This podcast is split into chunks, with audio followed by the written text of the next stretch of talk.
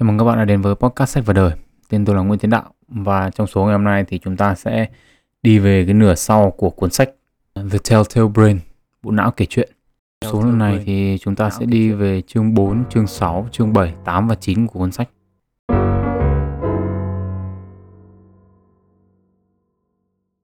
Chương 4. Chương 4 này thì nói sâu hơn về chức năng của các neuron thần kinh gương Um, tôi nhắc lại một chút về cái tế bào thần kinh gương từ số lần trước. Đấy là các tế bào thần kinh gương um, thì nằm rải rác ở hồi trán dưới, inferior frontal gyrus và hồi não đỉnh trên, superior parental lobule. Đây là những tế bào thần kinh được kích hoạt khi mà bạn làm một việc gì đó hoặc là xem người khác làm cái việc đó. Ví dụ như là khi mà bạn chơi bóng rổ hay là xem người khác chơi bóng rổ thì cái nhóm tế bào thần kinh này sẽ được kích hoạt. Những cái tế bào thần kinh này ấy, thì là có thể đã phát triển hơn nữa giúp con người nhìn nhận được góc nhìn của người khác ở góc độ khái niệm chúng ta có thể hiểu là từ việc nhìn và phản ứng về mặt hành vi lên đến việc là dự đoán người kia muốn làm cái gì và cao hơn nữa là đoán được cái suy nghĩ, nguyên nhân và cảm xúc liên quan đến cái hành vi mà người kia làm. Nhá. Thế thì chương 4 nói về là một trong những khả năng của neuron thần kinh gương ấy là cho phép chúng ta bắt chước người khác. Từ đó ấy, mà ta có thể học được từ những người xung quanh. Um, tác giả cho rằng ấy, đây là một trong những điều khiến cho cái giống loài người của chúng ta Homo sapiens ấy là vượt lên trên các loài động vật khác để trở thành bá chủ của hành tinh xanh. Từ những kỹ năng như là làm công cụ bằng đá này, cách thức săn bắn hái lượm này, cho đến những cái việc là đi học trên trường, trên lớp ở cái thời hiện đại như bây giờ. Tất cả là đều sử dụng cái năng lực bắt chước người khác của con người. Và cái, cái năng lực này tác giả uh, lý luận rằng là nó đẩy loài người phía trước và nó có nguồn gốc từ tế bào thần kinh gương.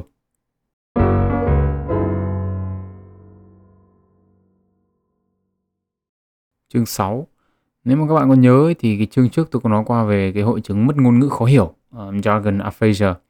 Thì tôi nhắc qua lại một chút, tức là những người mắc hội chứng này ấy, thì tất cả những cái gì họ nói ra thì không ai hiểu, nhưng mà dường như họ lại hiểu họ đang nói cái gì. Thì một trong những đặc trưng của hội chứng này là cái câu nói ấy, là không bị sai về mặt ngữ pháp nhưng mà mặt ngữ nghĩa thì không hề có. Um, ví dụ lần trước thì tôi có đưa ra là con chó đi ăn con lợn chẳng hạn, nó là cấu trúc chủ vị thì không sai nhưng mà không ai hiểu À, nhưng mà ví dụ hay hơn ý, của nhà ngôn ngữ học Noam Chomsky ấy, là ý tưởng xanh lá cây không màu ngủ một cách quyết liệt. Đấy, tức là cái câu đấy về mặt ngữ pháp ấy thì là không hề sai. Nhưng mà không ai hiểu nó nói về cái gì cả. Thế thì chương 6 ấy, thì tác giả đưa ra ví dụ về hội chứng đối nghịch với nó. Hội chứng có tên là Broca aphasia là hội chứng mất ngôn ngữ Broca lấy tên của nhà thần kinh học người Pháp Paul Broca là người đầu tiên tả với hội chứng này trong năm 1000 uh, à, vào năm 1865. Những cái bệnh nhân mà mắc hội chứng này ấy, thì nói người khác hiểu nhưng mà rất chậm và giọng thì bằng bằng không thay đổi này. Hoàn toàn không có cấu trúc ngữ pháp. Tác giả chỉ ra rằng ấy, là các vùng khác nhau của não ấy, thì được chuyên biệt hóa và chịu trách nhiệm ba khía cạnh khác nhau của ngôn ngữ bao gồm từ vựng cú pháp và ngữ nghĩa. Tuy nhiên ấy, thì đây là điều duy nhất mà các nhà khoa học ừ, nghiên cứu về ngôn ngữ là đồng ý với nhau thôi. À, còn tính chuyên biệt hóa đến đâu ấy, thì vẫn còn là vấn đề tranh cãi. Ba khía cạnh này ấy, thì tạo ra 5 điều khiến cho ngôn ngữ của con người khác biệt so với việc giao tiếp của các loài động vật khác như là vẹt này hay cá heo. Bao gồm này khối lượng từ vựng lớn này có những từ vựng mang tính chất đặc trưng chỉ tồn tại trong ngôn ngữ. Tức là ví dụ như chúng ta có câu nếu thì chẳng hạn nếu a thì b cái mẫu câu này thì động vật nó không có nó không có cái kiểu suy nghĩ như vậy. Tức là đây là đúng đặt ra giả định đúng không à, điều tiếp theo nữa là sử dụng những từ ngữ không có mặt tại thời điểm nói tức là nó có thể trong quá khứ trong tương lai đúng không ạ? Tức là chúng ta nói về một hành động đã xảy ra trong quá khứ hoặc sẽ xảy ra trong tương lai thì những cái loài động vật khác nó không có cái khái niệm đó. À, tiếp nữa là khả năng sử dụng phép ẩn dụ và phép luận suy. À, các bạn có thể nghe lại podcast số 2 để hiểu thêm về cái phép luận suy. À, còn ẩn dụ đúng không ạ? Chúng ta sử dụng cái rất là nhiều trong cuộc sống. Và cuối cùng là khả năng sử dụng cú pháp câu một cách linh hoạt.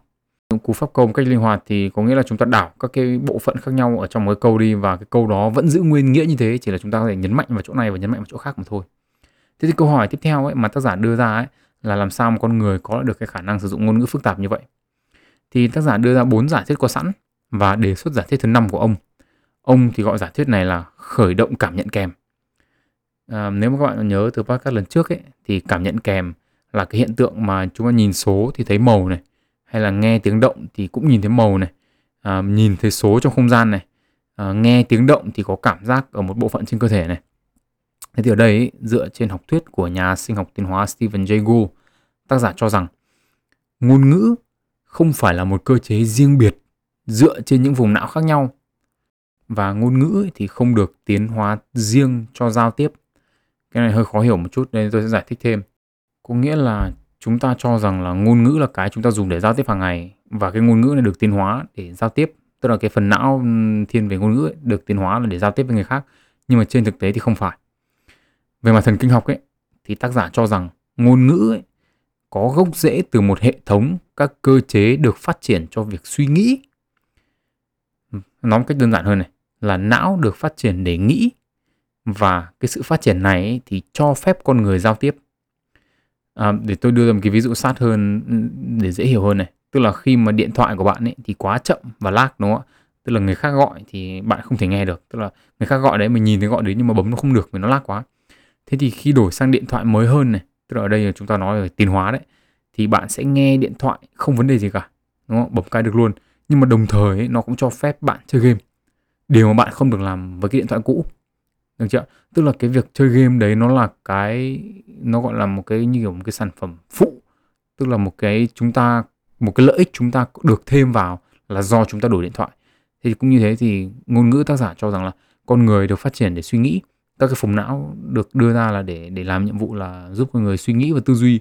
Nhưng mà đồng thời khi mà chúng ta có những cái vùng não đấy rồi mà chúng ta sử dụng được nó rồi thì chúng ta lại dùng nó để phát triển ngôn ngữ luôn. À, cái tên của học thuyết ấy là khởi động cảm nhận kèm ấy. Ở đây có nghĩa là ám chỉ ngôn ngữ được phát triển từ năng lực xử lý âm thanh và hình ảnh của con người. Sự kích hoạt chéo của hai kỹ năng này ấy, thì là điểm khởi đầu cho sự phát triển của ngôn ngữ uh, tác giả có giải thích chi tiết hơn về vấn đề này nhưng mà tôi nói qua một chút thôi. Tức là ví dụ như là chúng ta con người có khả năng uh, nhìn môi xong rồi chúng ta đọc chẳng hạn. Hay là chúng ta nghe một cái tiếng động gì đấy ở trong tiếng Việt chúng ta có những cái từ như kiểu lao sao xào sạc. Thì có nghĩa là gì ạ? Chúng ta nghe cái ngôn ngữ chúng ta nghe cái tiếng động đấy và chúng ta phát ra là cái, cái, cái ngôn ngữ một cái một cái âm tương tự như thế. Và cái ngôn ngữ được hình thành phát triển theo cái hướng đó. Thế thì um, đấy là cái cái mà cái cái ý ý chính của cái học thuyết khởi động cảm nhận kèm mà tác giả có nói đến trong chương 6.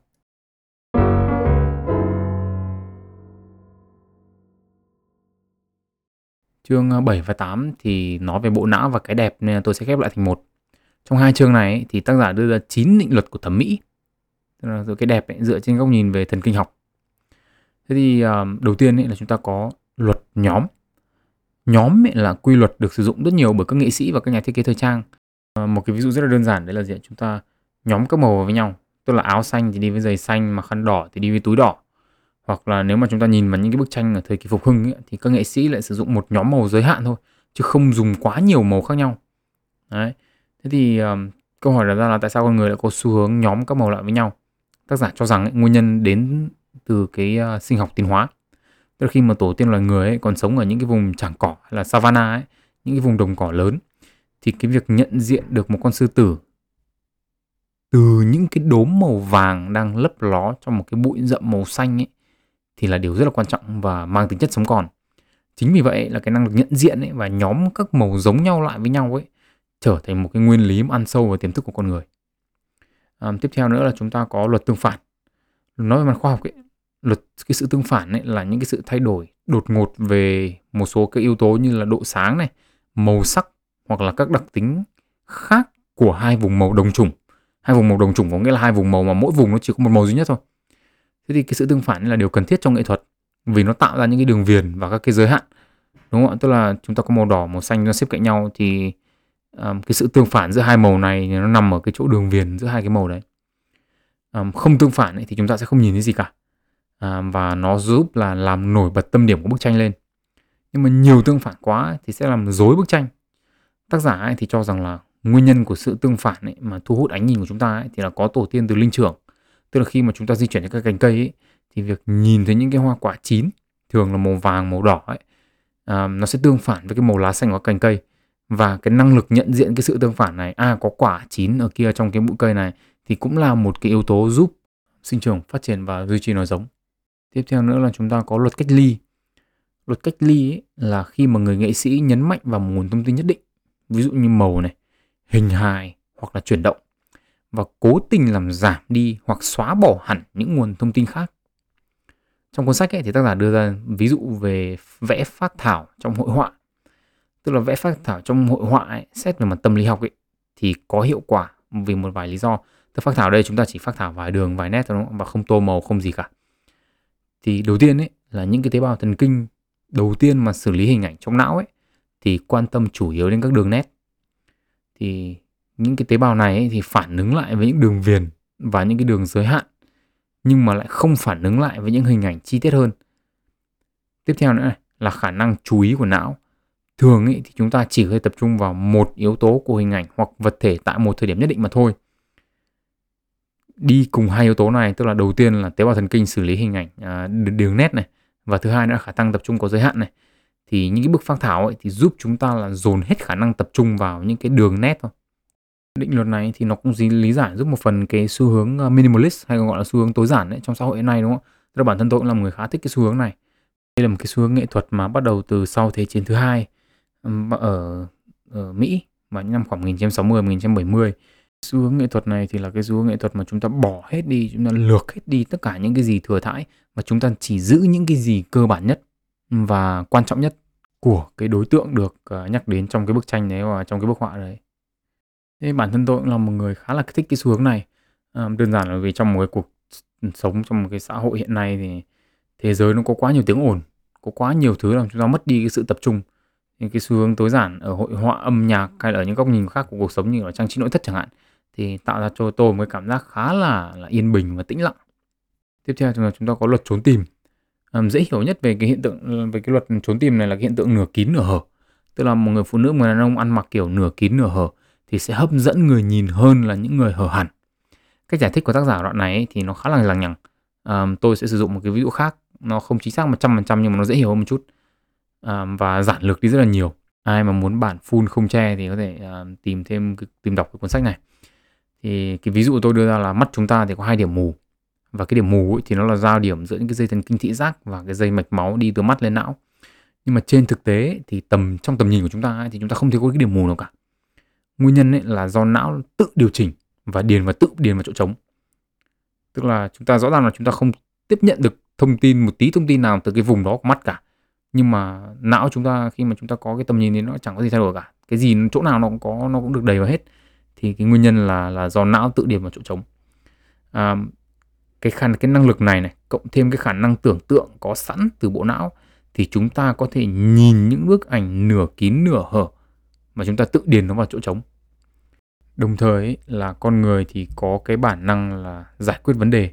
Thế nên là cái cái việc ấy mà điền vào chỗ trống ấy, thì nó trở nên thú vị bởi vì nó gì nó một cái vấn đề mà chúng ta cần phải làm nó ô cái chỗ kia nó bị che rồi thì chúng ta tưởng tượng xem chúng ta giải quyết xem là à, nếu bây giờ nó không che nó nó hở ra thì nó sẽ là cái gì?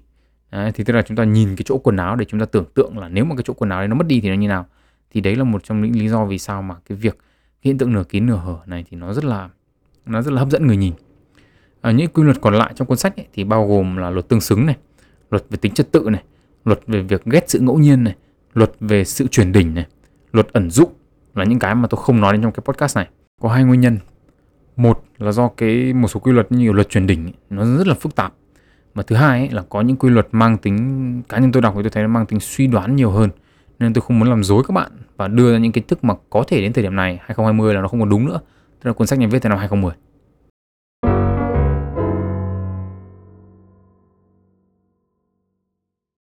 Chương 9 sẽ được gộp chung vào cái nửa sau của cái podcast này. À, nếu các bạn có thể hỏi là tại sao cái podcast này nó lại ngắn như vậy, tại sao không gộp chung nó vào cái podcast lần trước? Thì có hai lý do là một là tôi không muốn cái podcast lần trước nó quá dài. Nhưng mà hai nữa là tôi muốn nhấn mạnh những cái tôi nói đến trong cái podcast ngày hôm nay. Bởi vì theo quan điểm của tôi nó khá là quan trọng. Tôi muốn nói đến một số những cái phần kiến thức mà giới hạn cuốn sách. Trong cuốn cuốn sách thì tác giả không hề nói đến. Thì đầu tiên là những cái cơ bản nhất về bộ não.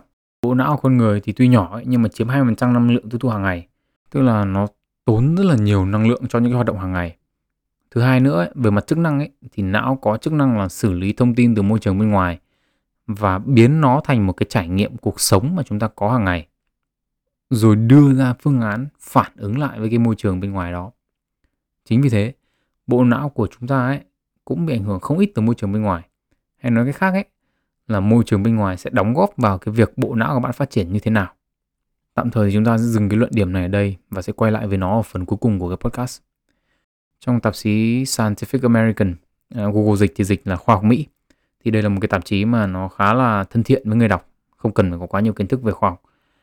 thì số ra tháng 7 năm 2019 ấy, bài viết của tháng có tên là How Matter Becomes Mind, tạm dịch là cách mà vật chất trở thành ý thức. Thì bài viết ấy, thì nhìn não dưới góc độ của bộ môn thần kinh học hệ thống. Tác giả so sánh bộ não với một dàn nhạc giao hưởng, tức là nó có nhiều mô đun khác nhau. Tương tự như là một cái dàn nhạc giao hưởng thì có nhiều các cái bộ nhạc cụ khác nhau. Giống như những cái nhạc cụ ấy thì mỗi module có một cái trách nhiệm riêng như là cái cuốn sách này đã nói đến đúng không? Tức là chúng ta có phần não này chịu trách nhiệm về cái này, phần não kia chịu trách nhiệm về cái kia, kiểu như vậy. Thì dưới góc nhìn của cái bộ môn thần kinh học hệ thống này ấy, thì là mỗi một công việc được thực hiện ấy thì có thể được sử dụng một hay nhiều module khác nhau. Ví dụ, tập trung xem phim ấy thì sử dụng hai module của não là module về hình ảnh và module về sự tập trung. Hay là cái việc viết lách ấy thì cần đến hai module là module tập trung và module vận động đúng không? chúng ta vận động để chúng ta viết và chúng ta phải tập trung vào chúng ta viết cái gì tổng cộng ấy là não thì có 7 mô đun khác nhau và nằm giải rác ở khắp nơi với hệ thống thần kinh là cái hệ thống kết nối các cái mô đun lại với nhau bằng nhiều những cái điểm kết nối ở đây ấy, có một cái rất là thú vị đấy là tác giả chỉ ra là sự khác biệt của mỗi một cá thể tức là mỗi một người có một kiểu kết nối khác nhau, đặc trưng cho từng cá nhân, giống như kiểu vân tay vậy. Tức là những kết nối khác nhau ấy, thì dẫn đến việc là một người này có khả năng làm tốt hơn người kia ở những kỹ năng này, và người kia giỏi hơn người này ở những kỹ năng kia. Nên các kỹ năng được học này, hay là trí nhớ này, thì đều là từ những cái việc, từ cái sự kết nối này mà thành và những cái kết nối này ấy, về lâu về dài ấy, thì chúng sẽ thay đổi về mặt cấu trúc của não. Thì, thì tuy nhiên ấy, thì những cái sự thay đổi về mặt cấu trúc này rất là chậm. Thế thì câu hỏi là làm nào để mà chúng ta học được nhanh như thế? Thế thì tái cấu trúc não ấy thì nó chậm nhưng mà tái cơ cấu chức năng ấy thì chỉ cần vài giây hoặc vài phút thôi. Tức ở đây là gì? Tức là chúng ta có những cái kết nối như này và chúng ta thay đổi cái kết nối của nó đi để chúng ta học được những cái điều mới đây tôi nói một cái ví dụ đơn giản để cho các bạn dễ hiểu. Tức là khi chúng ta nhìn thấy một cái máy tính bảng mà trước đây chúng ta chưa nhìn, chúng ta chưa có cái máy tính bảng bao giờ chẳng hạn, đúng không ạ? Thì chúng ta sẽ nhìn cái máy tính bảng, chúng ta là gì ạ? Chúng ta dựa vào những cái kiến thức đã có. Tức là chúng ta dựa vào những cái kết nối đã có là gì ạ? Máy tính bảng là một cái line giữa điện thoại và laptop. Tức là nó, cái kích cỡ của nó nằm ở giữa, đúng không ạ? Và nó làm được cả như laptop và làm được cả như như điện thoại thông minh.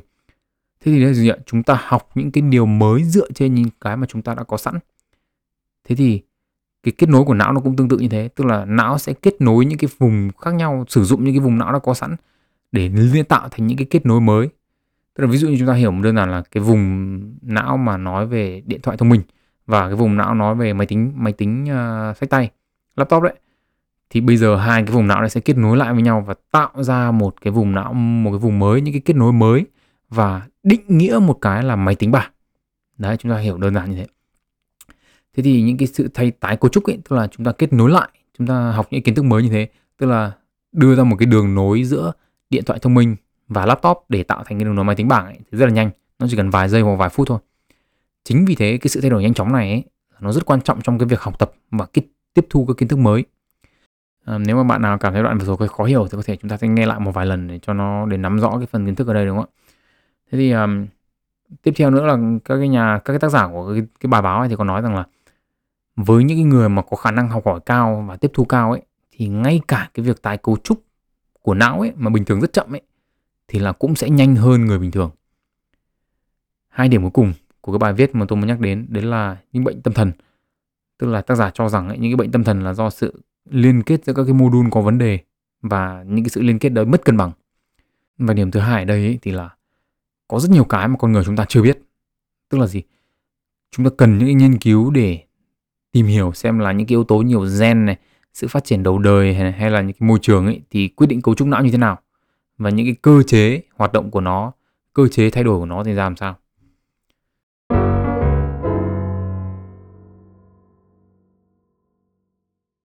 Ở cái phần cuối cùng của cái podcast này thì chúng ta sẽ quay lại cái luận điểm mà tôi có nói trước là những yếu tố bên ngoài, những yếu tố từ môi trường thì sẽ ảnh hưởng đến bộ não như nào.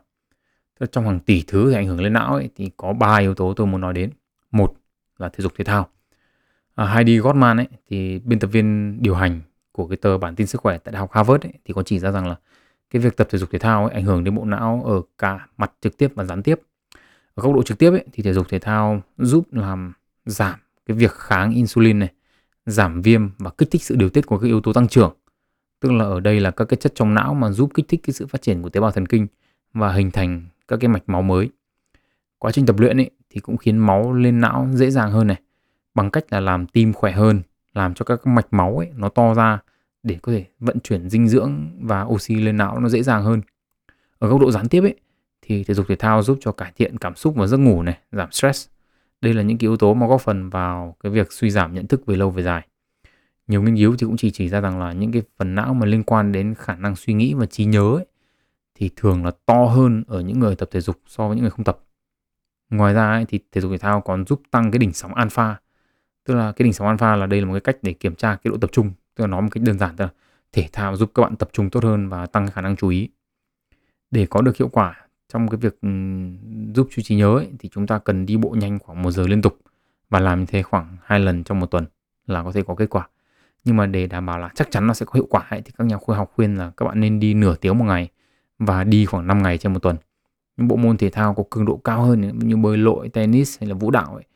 À, thì những bộ môn mà khiến cho cái nhịp tim nó tăng ấy thì là đều những cái được khuyến khích tập luyện. Tiếp theo là chúng ta có yếu tố về dinh dưỡng và tiêu hóa. Thế chắc chắn là không ít người trong số bạn đã từng nghe về cái việc hệ vi sinh microbiome trong ruột ấy là có ảnh hưởng đến não. Nếu mà ai chưa nghe bao giờ thì chắc là sẽ thấy hơi sốc nhưng mà thực tế là đúng như thế. Do ngành nghiên cứu này thì còn khá là mới nên ra tôi sẽ chỉ nói qua những cái điều mà chúng ta biết ở thời điểm này mà thôi đầu tiên ấy là theo tạp chí Science tức là một trong những tạp chí hàng đầu về khoa học thì hệ vi sinh ở trong ruột ấy thì có ảnh hưởng đến não thông qua bốn cái con đường tức là bốn cách. Đầu tiên ấy là những cái hợp chất mà tiết ra bởi cái hệ vi sinh trong ruột ấy thì có thể đi thẳng vào máu và đi lên não. Tiếp nữa là cái hệ vi sinh này ấy, có thể khiến cho những tế bào uh, có tên là neuropod trong thành ruột hoạt động tức nó kích thích cho cái tế bào hoạt động từ đó ấy, những cái tế bào này ấy, nó kích thích hệ thần kinh lang thang hay còn có gọi là vagus nerve. Và hệ thần kinh này thì dẫn thẳng đến não. Tức là hệ vi sinh này thì nó làm gì ạ? Kích thích một cái loại tế bào thần kinh ở trong thành ruột này. Và cái tế bào thần kinh đấy thì được kết nối thẳng với não thông qua hệ thần kinh lang thang. Tức là đây là một cái cách trực tiếp mà hệ vi sinh ảnh hưởng lên não. Tiếp theo nữa là gián tiếp. Gián tiếp thì hệ vi sinh ấy thì kích hoạt các cái tế bào nội tiết trong thành ruột và nó gửi cái hormone đi khắp cơ thể và từ đó lên não. Gián tiếp hơn nữa ấy, thì các hệ vi, hệ vi sinh ở trong ruột ấy, thì có ảnh hưởng đến các tế bào miễn dịch và cả quá trình viêm. Thì cả hai cái này đều có thể ảnh hưởng đến não. Thế thì có hai loại đồ ăn ấy ảnh hưởng đến hệ vi sinh trong ruột bao gồm là probiotic gọi là đồ ăn lợi khuẩn và thứ hai là prebiotic có nghĩa là tiền lợi khuẩn. Tôi tạm dịch là như thế. Thì những đồ ăn tiền lợi khuẩn ấy thì có tên như vậy là bởi vì chúng giúp là nuôi dưỡng cái hệ vi sinh có sẵn và chủ yếu là những cái đồ ăn trong nhóm này là những cái đồ ăn mà có nhiều chất xơ không tan Tức ví dụ chúng ta có các loại rau xanh này, các loại củ như kiểu khoai, sắn, chuối, rong biển, các loại ngũ cốc nguyên hạt. Những cái chất xơ này ấy, thì chỉ có thể tiêu hóa và lên men ở trong ruột bởi cái hệ vi sinh thôi. Và cái sự lên men này ấy, thì tạo ra một cái môi trường kích thích sự phát triển của những vi sinh vật có lợi, giảm thiểu những cái vi sinh vật có hại. Nhóm đồ ăn tiếp theo chúng ta còn nói đến là nhóm đồ ăn lợi khuẩn, tức là probiotic ấy, Thì nhóm đồ ăn này thì là có những đồ ăn đã lên men sẵn như là sữa chua này, uh, dưa muối ở Việt Nam này, cà muối này, kim chi, vân vân. Ngoài những đồ ăn có lợi ừ, cho hệ vi sinh vật dẫn đến có lợi cho não ra ấy, thì những cái chất ấy, từ đồ ăn ấy mà có lợi trực tiếp lên não và đã được chứng minh nhá thì bao gồm là omega 3 này, chủ yếu có trong các loại cá, uh, nghệ, từ tính chất nghệ thì có từ củ nghệ, một chất tên là flavonoid thì có trong hạt cacao này, trà xanh này, lấy từ uh, cây ginkgo này, tức là ginkgo biloba đấy, à, có trong sô cô la đen này. Chất béo bão hòa saturated fat thì ở trong bơ này dầu dừa các sản phẩm từ sữa từ thịt này. Vitamin B thì có B6 B12 vitamin D thì có từ trong sữa này có thể ra quang hợp lấy từ ánh sáng mặt trời này. Vitamin E thì có trong những cái quả như kiểu quả bơ này các loại hạt như kiểu lạc này điều này. Um, choline này thì có trong lòng đỏ trứng gà này trong thịt gà thịt lợn và một số cái nguyên tố vi lượng khác như là canxi, sắt và kẽm. Điều thứ ba ấy, có thể ảnh hưởng đến não ấy từ môi trường ấy thì đấy là những điều mới mẻ. À, bạn không nghe nhầm đâu, những cái một trong những điều rất quan trọng với não là được tiếp xúc với những cái những điều mới. Ở đây là có thể là có những trải nghiệm mới, học những kỹ năng mới. Các bạn có nhớ những cái kết nối của của não đúng không ạ? Chúng ta vừa nói lúc trước thôi khi mà chúng ta được tiếp xúc những điều mới thì não sẽ tạo ra những kết nối mới và những cái điều này thì giữ cho cái mô đun hoạt động và chúng làm chậm quá trình lão hóa. Rất nhiều nghiên cứu thì chỉ ra rằng là những việc học kỹ năng mới hay tiếp thu kiến thức mới ở người có tuổi ấy, thì cải thiện cái trí nhớ và khả năng nhận thức.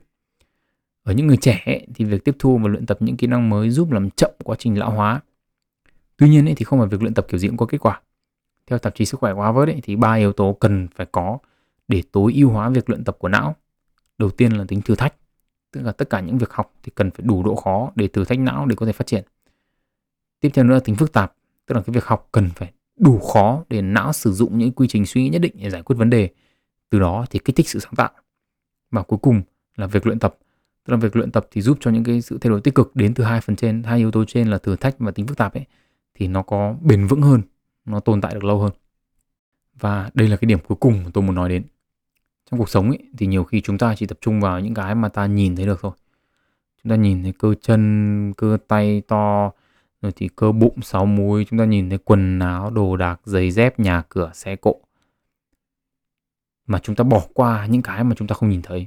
Các cụ có câu đấy là khuất mắt trông còi đúng không ạ? Hay là ngôn tình hơn nữa thì chúng ta thấy là mắt không thấy thì tim không đau. Đấy, kiểu thế. Điều này ấy, thì còn tệ hơn với não. Bởi vì mặc dù chúng ta không quan tâm đến nó, nhưng mà nó là khởi nguồn của tất cả những gì ta có. Chúng ta có trí nhớ này, trải nghiệm cuộc sống cho đến những cái suy nghĩ, ham muốn và cảm xúc. Tất cả mà tất cả cái mà chúng ta cho rằng đều là cuộc sống của chúng ta đấy đúng không? nhưng cơ thể chúng ta như nào này rồi thì tất cả mọi thứ đồ đạc tiền bạc của cải tất cả nó đều có xuất phát từ cái bộ não của các bạn các bạn có thể cho rằng những cái vật chất là những cái vật ở bên ngoài cũng đúng nhưng mà những cái vật chất ở bên ngoài đấy thì nó sẽ được xử lý như thế nào? Nó quan trọng hay không quan trọng? Với mỗi người thì nó đều xuất phát từ bộ não. Và nói thật là đến lúc nào đấy thì người ta có câu gì là ừ, nếu mà có sức khỏe là có tất cả, không sức khỏe không có gì đấy. Bởi vì với những người mà không có sức khỏe thì bao nhiêu tiền nó cũng chẳng để làm gì cả. Các bạn mà bị ốm, các bạn mệt quá, các bạn nằm vật ở đấy thì bao nhiêu tiền có để làm gì đâu. Các bạn mua một đống thuốc các bạn uống, các bạn không khỏe lên thì tiền để làm gì? Tiền không để làm gì cả. Đúng không ạ? Tức là tất cả những cái vật chất, tất cả những cái khác mà chúng ta có thể cảm nhận được từ cuộc sống này chúng ta tiếp thu vào ấy, thì là đều đến từ bộ não và qua bộ não nó xử lý. Thế thì rất nhiều những cái mà tôi vừa nói đến, tất cả những cái đấy, tất cả những cái nhận thức về cuộc sống này, những cảm xúc, những ham muốn, tất cả những cái mà chúng ta cho rằng là điều đương nhiên. Ờ, chúng ta nhìn thấy những cái ví dụ trong cuốn sách ấy, tức là những người mà bị hỏng phần não này, hỏng phần não kia ấy, những người mà bộ não hoạt động không bình thường ấy, thì thế giới của họ chẳng có gì là bình thường cả nhưng mà chúng ta nghe những câu chuyện đấy rồi chúng ta thấy nó không còn bình thường nữa. Không chỉ thế những cái việc mà chúng ta làm hay không làm hàng ngày ấy là những cái quan điểm tôi nói đến về thể dục thể thao này. Chúng ta có tập thể dục hay không? Chúng ta tập nhiều hay tập ít? Chúng ta có tập đủ hay không tập đủ? Chúng ta ăn uống thế nào? Chúng ta có nạp đủ chất dinh dưỡng để nuôi dưỡng não hay không? À, chúng ta nuôi dưỡng não một cách trực tiếp hay là chúng ta nuôi nó một cách gián tiếp thông qua hệ vi sinh ở trong ruột? Nó đều ảnh hưởng lên cái bộ não của chúng ta. Và như thế là gì ạ? Trực tiếp hay gián tiếp là chúng nó sẽ có những cái ảnh hưởng nhất định đến cái cách mà chúng ta tiếp thu cuộc sống chúng ta tiếp nhận cái những điều xung quanh. Đúng không ạ? Nhưng mà với tôi tôi cho rằng điều quan trọng nhất ấy là chúng ta cho não chúng ta ăn cái gì. Nó được ăn kiến thức hay là được ăn drama. Đấy, chúng ta bắt nó luyện tập hàng ngày hay là để nó có một cuộc sống dễ dàng thoải mái. Nhìn ở trên một phương diện nào đó thì não cũng như là cơ tay cơ chân vậy thôi. Nó phải có sự luyện tập. Chúng ta gây ra cho nó khó khăn thì nó sẽ thích nghi nó trở nên cứng cáp hơn nó trở nên khỏe mạnh hơn. Nếu chúng ta để ngày nó cứ trôi đi thì chúng nó sẽ yếu dần theo thời gian. Chúng nó sẽ bản thân bộ não nó cũng sẽ lão hóa. Và nếu mà cơ chân cơ tay mà nó yếu ấy sức khỏe không có chúng ta đã nghe rồi nó chúng ta đưa ví dụ rồi thì cuộc sống của chúng ta sẽ rất là khổ cực. Thì nếu mà chúng ta có một cái bộ não yếu ấy thì nó còn tệ hơn nữa là gì? Tất cả các khía cạnh của cuộc sống của chúng ta đều sẽ trở nên tệ đi rất là nhiều. Và thậm chí là cái thế giới quan ấy, cái cách mà chúng ta tiếp thu cuộc sống rồi những cái trải nghiệm điều xung quanh ấy nó sẽ không còn như trước nữa. Đúng không ạ? Các bạn từ ví dụ như một đơn giản thôi. Một ngày ở đấy các bạn bị một cái việc gì đấy mà các bạn rất là buồn. Cái cảm xúc của các bạn nó tụt mút đấy. Cái cảm xúc của bạn không được tốt. Thì các bạn thấy gì ạ? Nguyễn Du người ta ông ấy đã nói câu ấy rồi. Người buồn thì cảnh có vui đâu bao giờ. Chúng ta chẳng muốn làm cái gì cả. Ăn không muốn ăn đi chơi không muốn đi chơi đi tập không muốn đi tập. Không muốn nói chuyện với ai cả chỉ muốn chui vào cái thế giới của mình thôi. Mà nếu về lâu về dài ấy, đúng không tức là bộ não chúng ta yếu thì chúng ta có thể nó có thể là bệnh tật nó có thể là sự thiếu sáng suốt có thể là cái sự chậm chạp và trì trệ trong suy nghĩ nhưng mà ở một góc độ tươi sáng hơn thì là gì ạ cũng giống như cơ tay cơ chân ấy, thì cái việc luyện tập và sử dụng não có thể thay đổi cấu trúc, thay đổi cách kết nối của não và nó tạo ra cho các bạn những cái dấu ấn riêng. Năm 2020 thì khai bút đầu xuân tôi có viết một bài về thời gian. Có nghĩa là bạn đầu tư thời gian của bạn vào cái gì thì bạn sẽ trở thành một con người như thế. Thì ở một góc nhìn khác, đúng không ạ? Chúng ta có là chúng ta đầu tư cho não của chúng ta thế nào, chúng ta bắt nó phải làm cái gì, chúng ta luyện tập nó ra làm sao. Tất cả những cái điều đó nó sẽ nhào nặn cái bộ não của các bạn và nó sẽ đưa ra một cái sản phẩm cuối cùng. Và cái con người của các bạn ấy sẽ phản ánh cái điều đó. Bạn cho nó ăn cái gì thì nó sẽ phản ánh lại đúng thực sự của con người của bạn như thế. Nếu mà các bạn đã nghe đến đây ấy, thì tôi cũng xin chúc mừng các bạn một phần nào đó.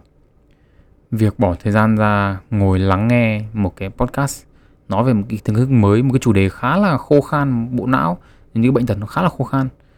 À, thậm chí nó có, có rất là nhiều những khái niệm khó hiểu trừu tượng và nó gần như là rất là khó áp dụng vào cuộc sống hàng ngày là một điều không đơn giản. Nhưng mà nếu các bạn làm được các bạn đến nghe đây rồi thì bộ não các bạn sẽ cảm ơn các bạn về cái điều đó. Vì các bạn đưa nó thử thách các bạn luyện tập nó các bạn giúp nó tốt hơn. Và đến một lúc nào đó chính các bạn cũng sẽ cảm thấy là cái công sức của mình bỏ ra ấy nó sẽ rất là xứng đáng. Học được nhiều hơn biết nhiều hơn khả năng tư duy tốt hơn chậm lão hóa tất cả những cái lợi ích của các bạn về lâu về dài thì các bạn sẽ chắc chắn sẽ được hưởng nếu mà các bạn cố gắng chịu khó học hỏi và học những điều khó, học những điều phức tạp. Chào mừng các bạn đến với podcast sách và đời. Tên tôi là Nguyễn Tiến Đạo và chúc các bạn một ngày tốt lành.